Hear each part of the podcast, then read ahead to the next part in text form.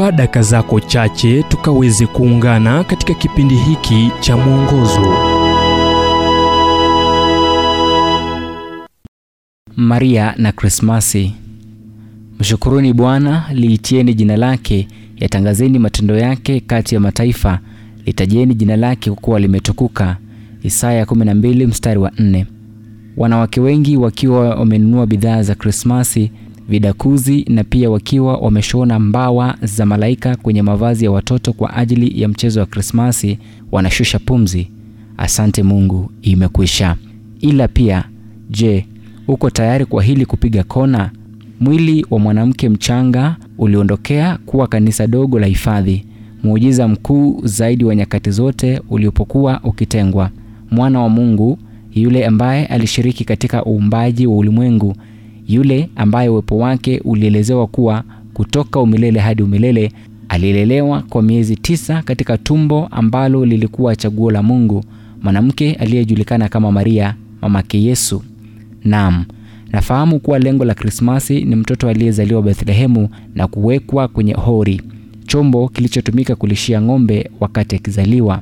Ila nimekuwa nikiwazia Krismasi kwa kumrejelea mama. Hii leo vifaa vinavyotumika wakati wa kujifungua kina mama vinafanya kujifungua kuwa rahisi. Hata hivyo, kwake Maria mkewe Yusufu hapakuwa na hospitali wala mkunga wala chochote cha kufanya kumzaa mwanawe wa kwanza kuwa rahisi.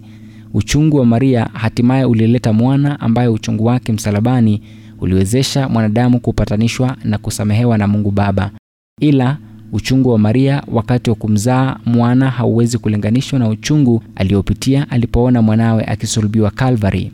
Uchungu ulikuwa sehemu ya ujuzi huo wa kuzaa, na uchungu ni sehemu ya mwanzo na mwisho wa maisha. Pia ni sehemu ya ujuzi wa wokovu.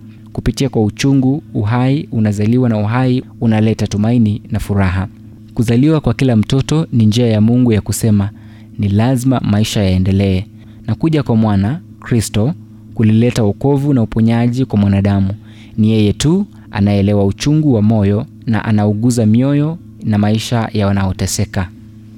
Ujumbe huu umetafsiriwa kutoka kitabu kwa jina Strength for Today and Bright Hope for Tomorrow kilichoandikwa naye Dr. Harold Sala wa Guidelines International na kuletwa kwako nami Ibrahim Adolwa.